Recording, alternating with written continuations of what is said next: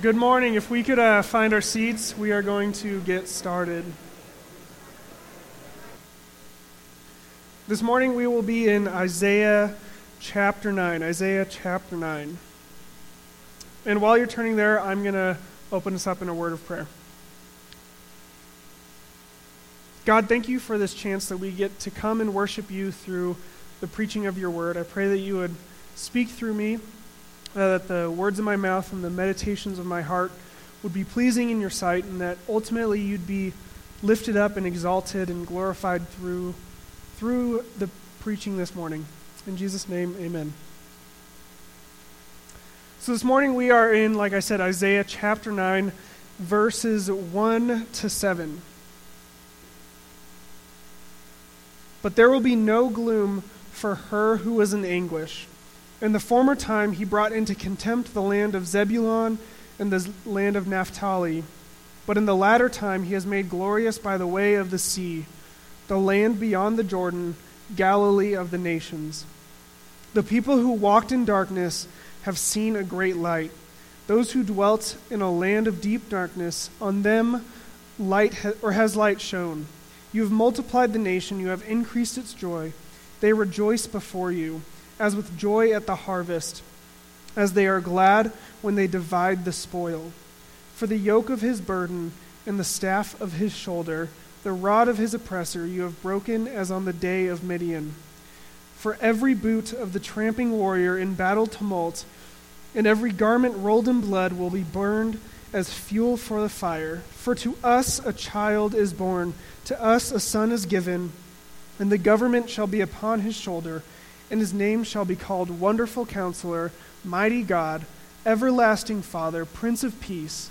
Of the increase of his, of his government and of peace there will be no end. On the throne of David and over his kingdom, to establish it and to uphold it with justice and righteous and with righteousness from this time forth and forevermore. The zeal of the Lord of hosts will do this. So, in this passage, up to this point in Isaiah, Isaiah was preaching grace that was being promised to God's people. It began in chapter 6 with Isaiah being promised grace when he was in the throne room of God and said, I am not worthy to be here. And God gave him grace in the form of coal on his lips. And then following that in chapter 7 up through 9 7, he give, God gives grace to Judah, the kingdom of Judah, and then to Israel, the northern kingdom. And that begins in this next section. And while this is a passage of joy and rejoicing at the birth of a Savior, just before this, we see the anguish that comes with Israel while they are, while they are being oppressed and under the leadership of another empire. In chapter 8, verse 21, it says this they will pass through the land greatly distressed and hungry, and that they is the unfaithful. And when they, the unfaithful, are hungry, they will be enraged and will speak contemptuously against their king and their God and turn their faces upward. And they will look to the earth and behold distress and darkness, the gloom of anguish. And they will be thrust into thick darkness. This is the unfaithful of Israel, the ones who are worshiping idols, who, as Isaiah 2 says, have filled their land with idols.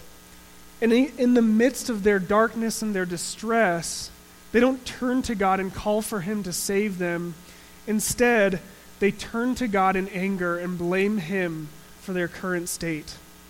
It's the same type of person that's described in Romans chapter 1, verse 20.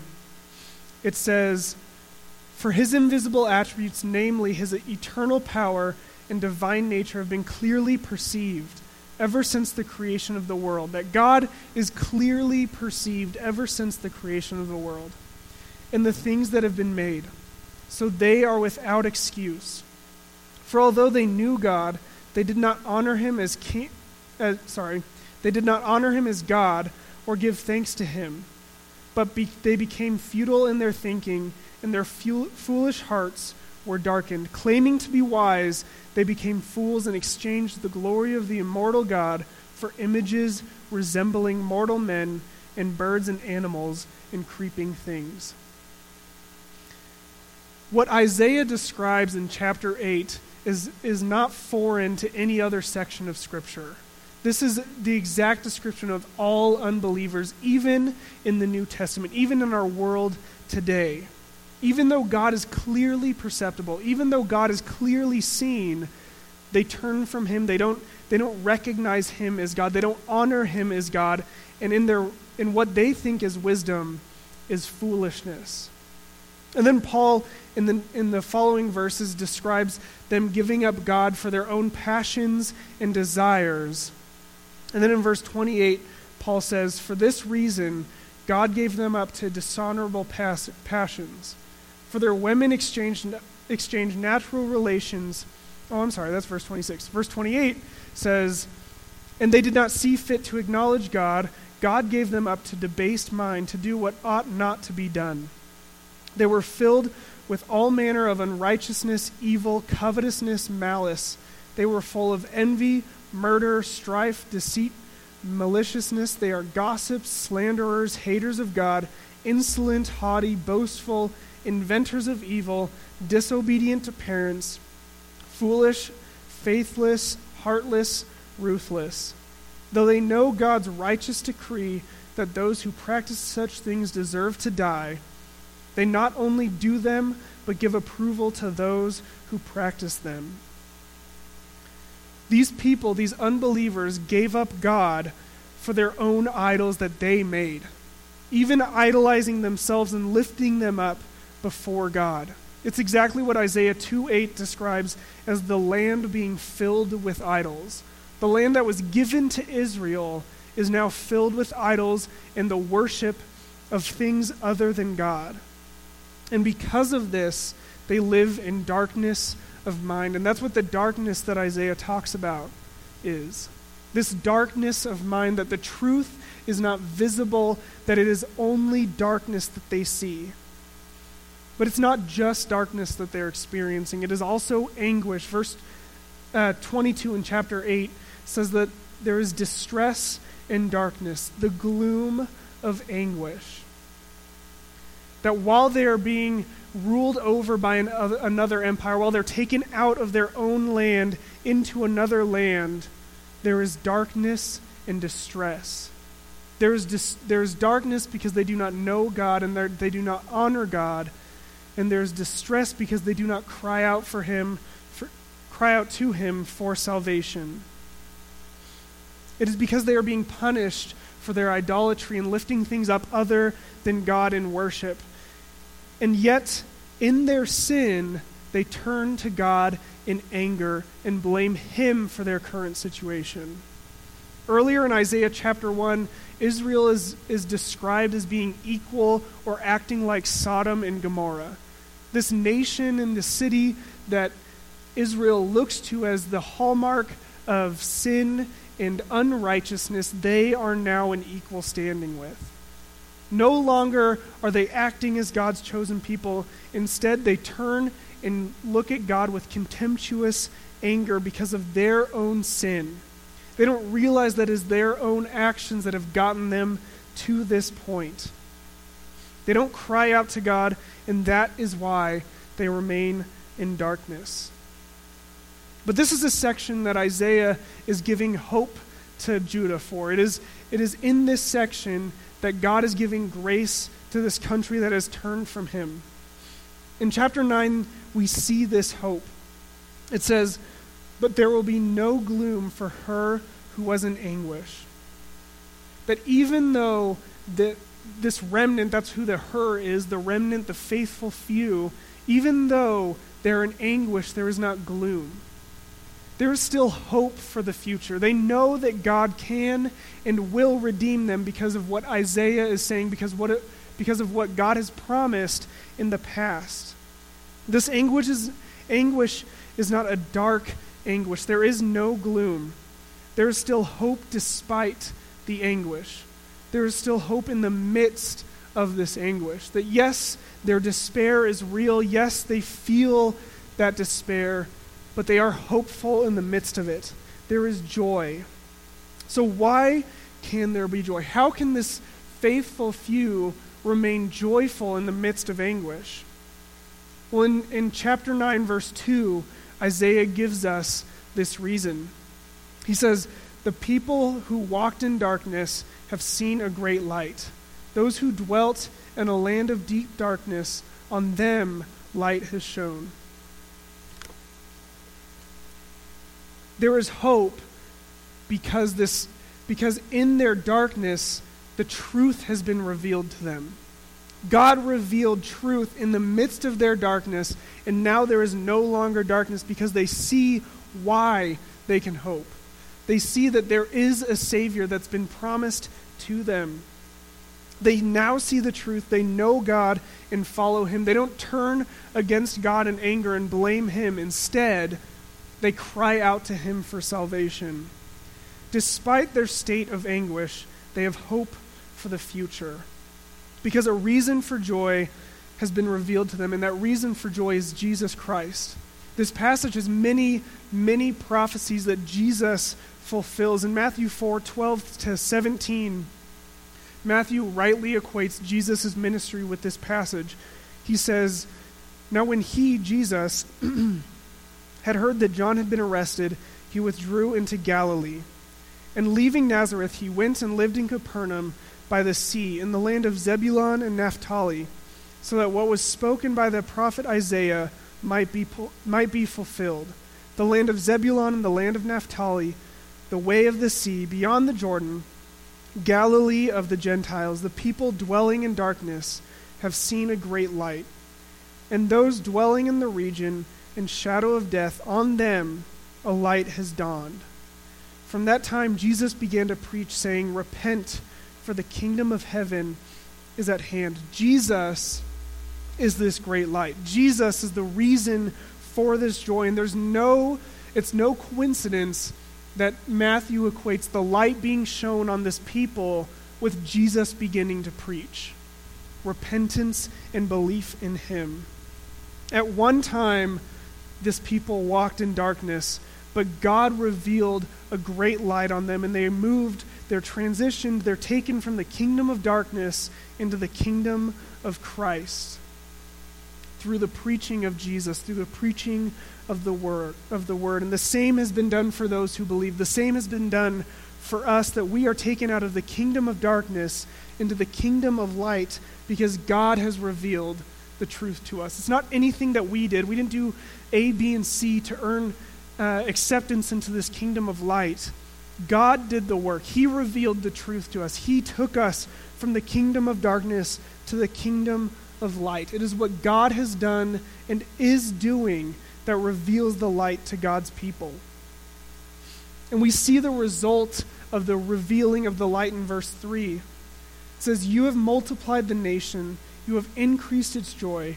They rejoice before you as with joy at the harvest, as they are glad when they divide the spoil. The result is that the faithful are no longer few. The remnant has grown, the nation is increased, and because of this, the joy of God's people is increased. Because of this, joy abounds, and it's equated to two different scenarios. The first is joy at the harvest, the successful growth because of the work of the farmer. The people, the remnant, rejoice because of the growth of God's work. They see the fruits of what He is doing. They see tangible results, and they are joyful because of it. Isaiah also equates it to the joy of victory, the joy in the spoil, that after the war is over and the spoil is being divided, there is joy because of that victory. And this sense of victory becomes, comes from the truth that they are no longer in darkness the remnant sees that God is victorious and they see the light that he is showing and they have this sense of victory and joy.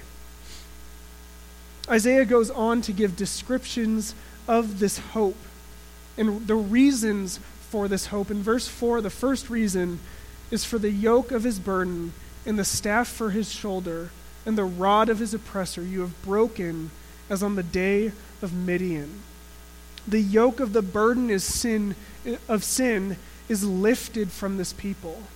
This yoke gives us the imagery of an ox with a yoke on its neck that it's working and toiling and, in, and has a burden on it. But God lifts this burden, lifts this yoke, and gives us a new yoke in Jesus. And Jesus tells us that this yoke is easy, that his burden is light, that he has done the work, done the toil to release us from this sa- slavery. Isaiah also describes it as the rod and the staff of the oppressor. It's this imagery of suffering and discipline and punishment. But that is no longer what's going on. God has broken that, he says, as on the day of Midian. And it's this imagery we get from, from the story of Gideon and, and releasing Israel from the Midianites. And if you don't know that story, I'll give a quick overview, the, overview that Gideon, this man from the weakest tribe in Israel, is called to defeat the Midianites. And Israel, this happens in Judges, and if you know the story of Judges, it's just the cycle of Israel doing what was right in their own eyes, being punished for their sin, and then crying out to God. So we get Gideon at the, at the end of this cycle. Israel's crying out to God, and God calls him to defeat the Midianites. And when once he, he answers that call, he gathers an army of 32,000 men, but God says that that's way too many. He says you need to, you need to have less men. So he tells Gideon to go before them and say, if you're, if you're scared, if you are fearful in this fight, go home. And I'm sure he was expecting like 500 maybe to go home, but instead 22,000 soldiers go home. More than two thirds of his army goes home. That's enough to fill Staples Center to the brim. That many people go home and leave Gideon with 10,000 soldiers to defeat an entire nation that was oppressing them. And then God says, That's still too many. So he gives them another test. And from that test, 9,700 soldiers go home. So Gideon is left with 300 men. And then God says, Here's the plan. Here's what we're going to do. And they confuse the Midianites, they cause them to fight themselves.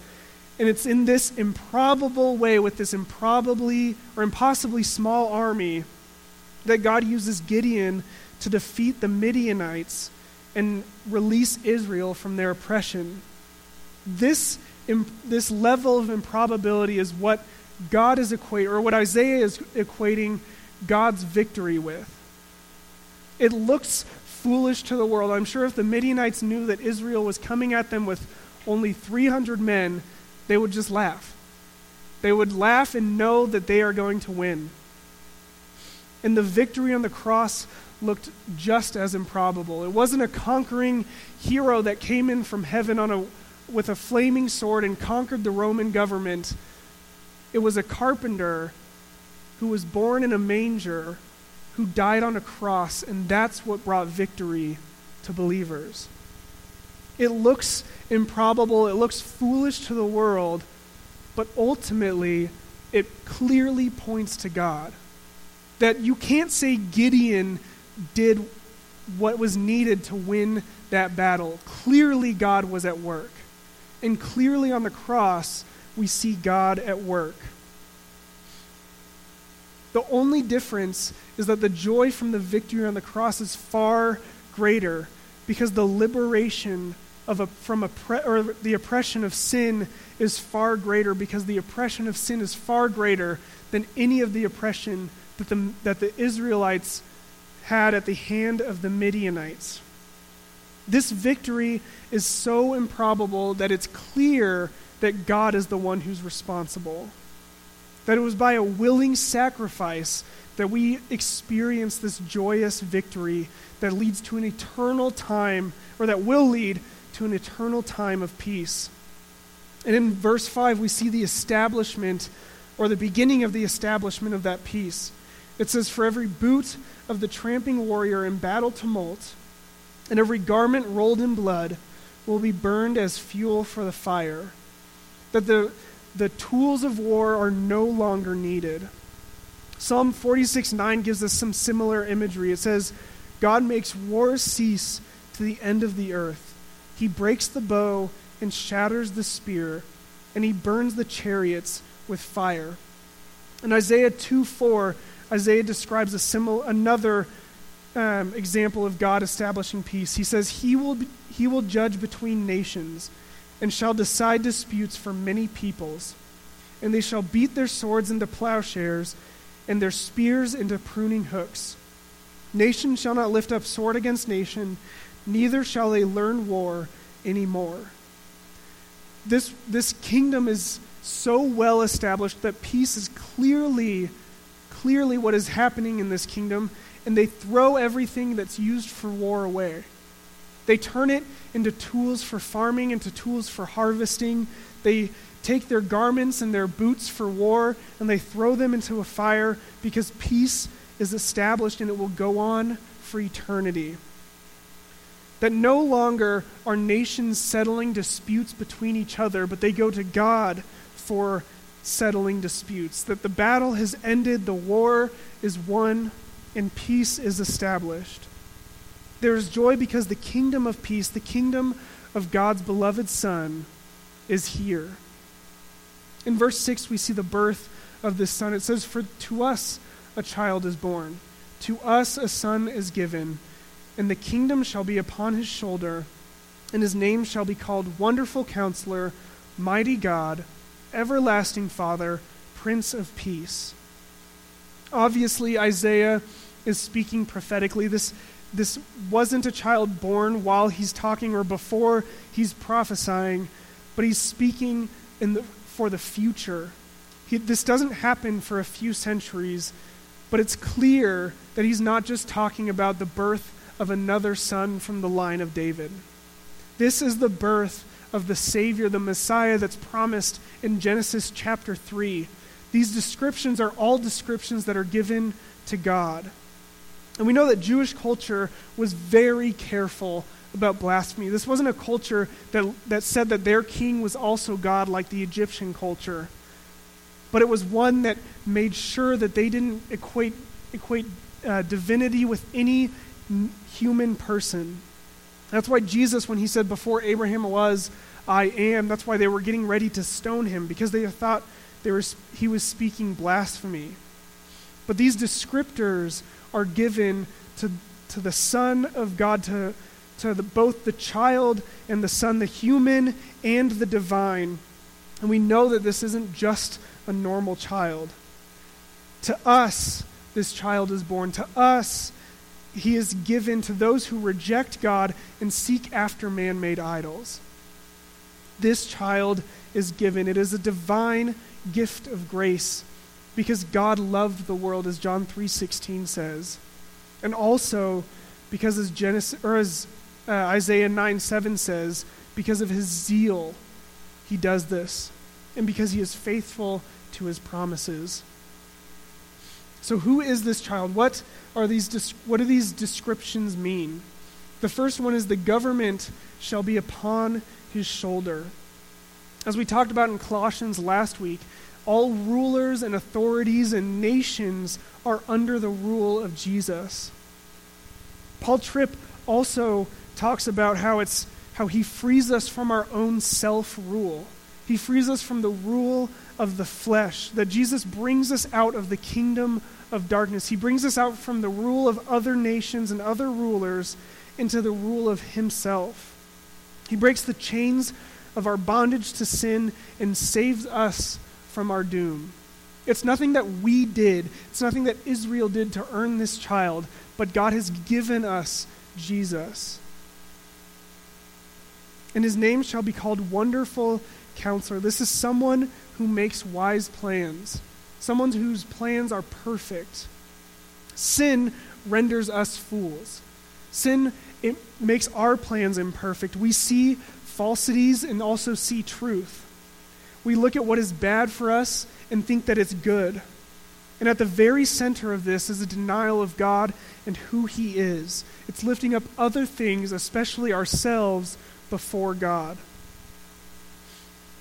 Wisdom begins with right understanding of who God is. The beginning of wisdom is fear of the Lord, understanding that He does exist and having a proper fear of Him, one that doesn't drive us to run away from Him, but one that causes us to revere Him and see him for who he truly is.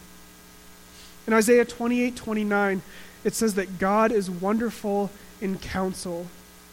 In chapter 11, verses 1 to 2, it says that there shall come forth a shoot from the stump of Jesse, a branch from his roots shall bear fruit, and the Spirit of the Lord shall rest upon him the Spirit of wisdom and understanding, the Spirit of counsel and might, the Spirit of knowledge and the fear of the Lord.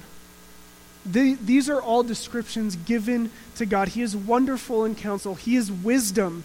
In 1 Corinthians 1:24, Paul calls Christ the wisdom of God. Our Savior is a wise counselor, one whose plans are foolproof. Isaiah goes on to describe him as mighty God. There's no mistaking, because of this, there's no mistaking the deity of this child. He's not just saying that it's going to be another, another king like Solomon who is wise and, um, and acts as an everlasting father. He is mighty God. We do not need yet another imperfect ruler. You can look at every country's history and see a string of imperfect rulers. It's not just another child from the line of David. This child is mighty God. And unless it truly was God, Isaiah would be speaking blasphemy. Because this is a title given to God Himself. It is one that we see in Isaiah 10 20 to 21, Deuteronomy 10 17, and Jeremiah 32 18. All of these verses are just examples of God being declared mighty God. Jesus, we see, knows that he is God. We see him accept worship from his disciples. We see him declare himself to be God before Abraham was, I am, he says. And God even declares him to be his son at his baptism. We see that throughout his, his ministry, we see the power of God with him, in him. We see him being omniscient, omnipotent, we see him doing things that no one else does. Ultimately, we see him be resurrected from the dead. Then the next description is everlasting Father. Because Jesus opens up our access to the Father. No longer is there a gap between God and man. No longer is there a need for a, a holy of holies or for priests to go before God on our behalf. Jesus has closed that gap. It is because of what he has done on the cross that we can go before God. He repaired the relationship, and because of that, we have direct access to our benevolent protector. And that is the task of the ideal king, that he acts as a father to his people. That he doesn't do what is going to be detrimental to, to his people, but instead, he is a benevolent protector. And Jesus describes God in this way in Matthew chapter 6, verses 25 to 32.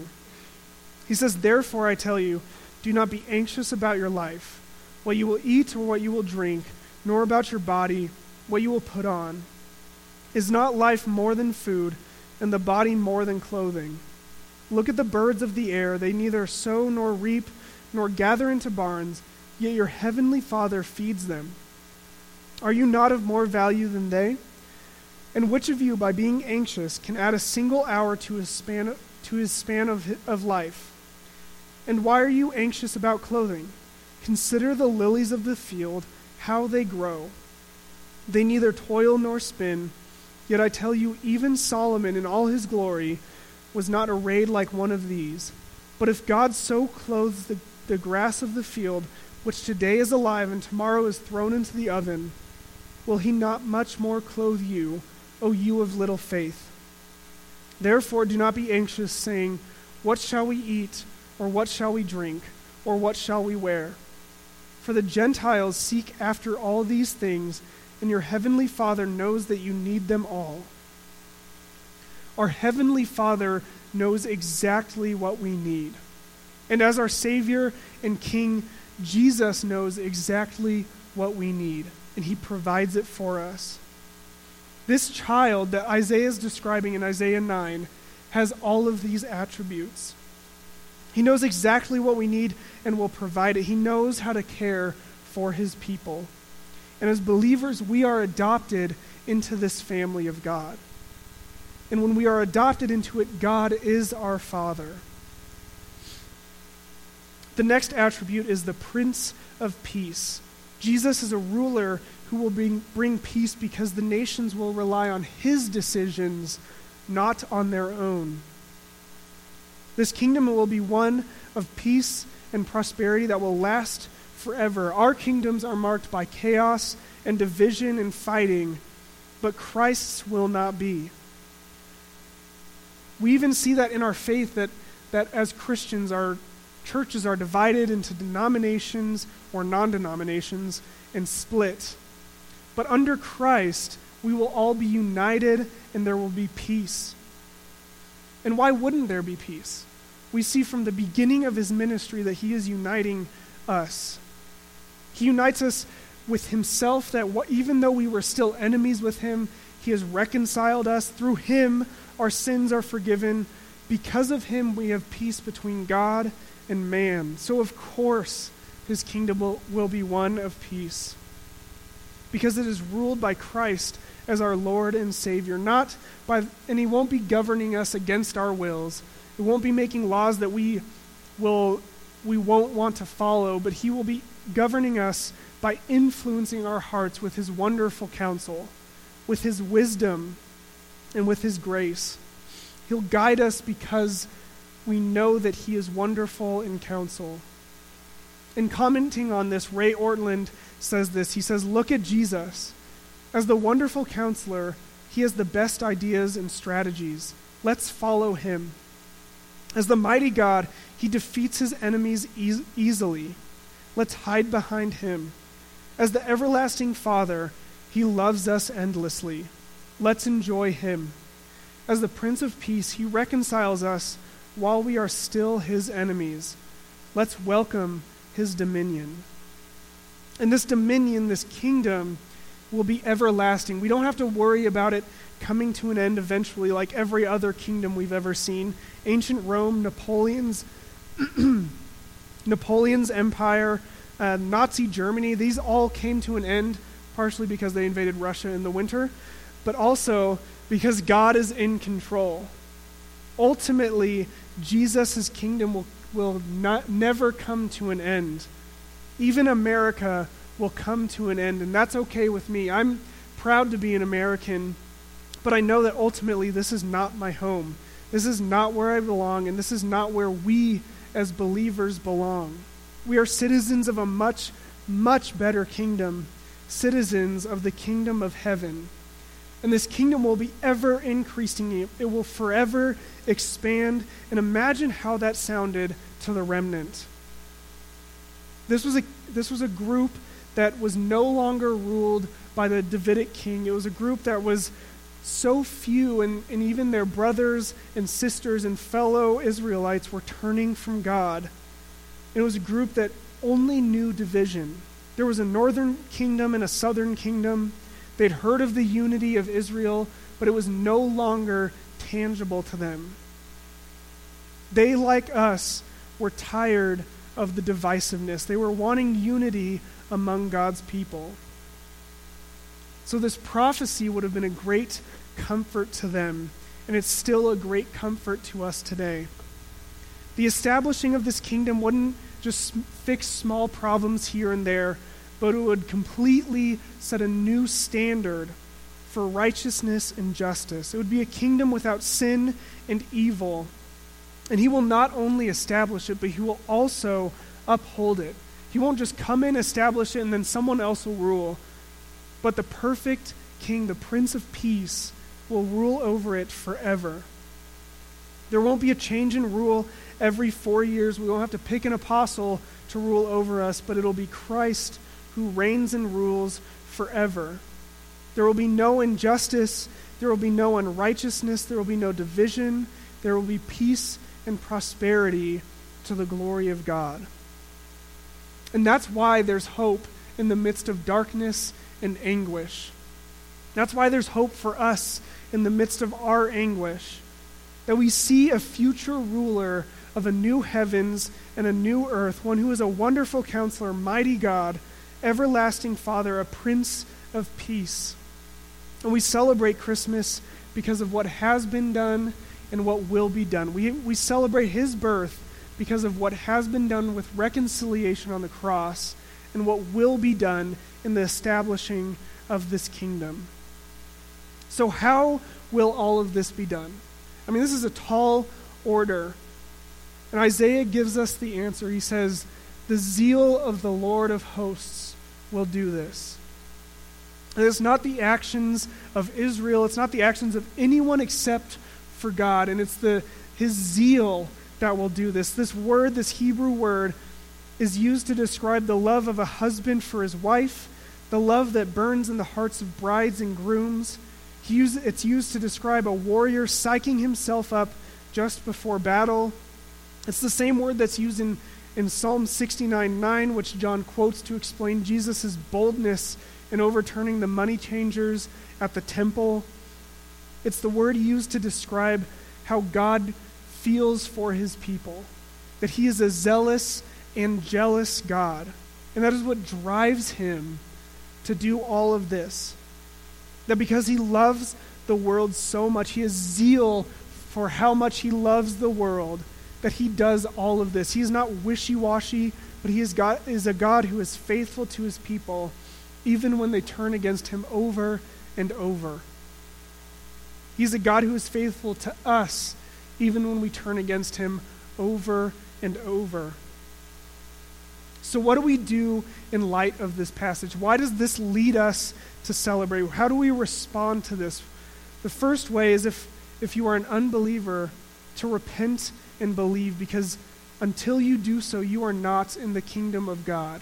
You are still in the kingdom of darkness. And Jesus calls us to repent and believe in Him as our Lord and Savior. And then we will be transferred into His kingdom. The next way for believers is to be faithful, obey the commands of Christ, work out our salvation with fear and trembling, and make disciples of all nations. And finally, we rejoice in our Savior. We celebrate Christmas this week because we know what will come because of what He has done. We rejoice in our wonderful counselor who saves us and wakes us up from our foolishness, our mighty God who rules over us, our everlasting Father who knows exactly what we need, our Prince of Peace who will establish a kingdom of peace that will go on forever and ever. Let's pray. God, thank you for your word and, and for the Son that you have given to us that we celebrate this week. I pray that this truth would be at the forefront of our minds and we would recognize how great the gift that you have given us is. I thank you that, that you have done so through your power alone. It's not anything that we can do to earn this. I pray that as we move forward in our Christmas celebrations, that we would remember to celebrate you and that you are truly why we celebrate and rejoice. In Jesus' name, amen.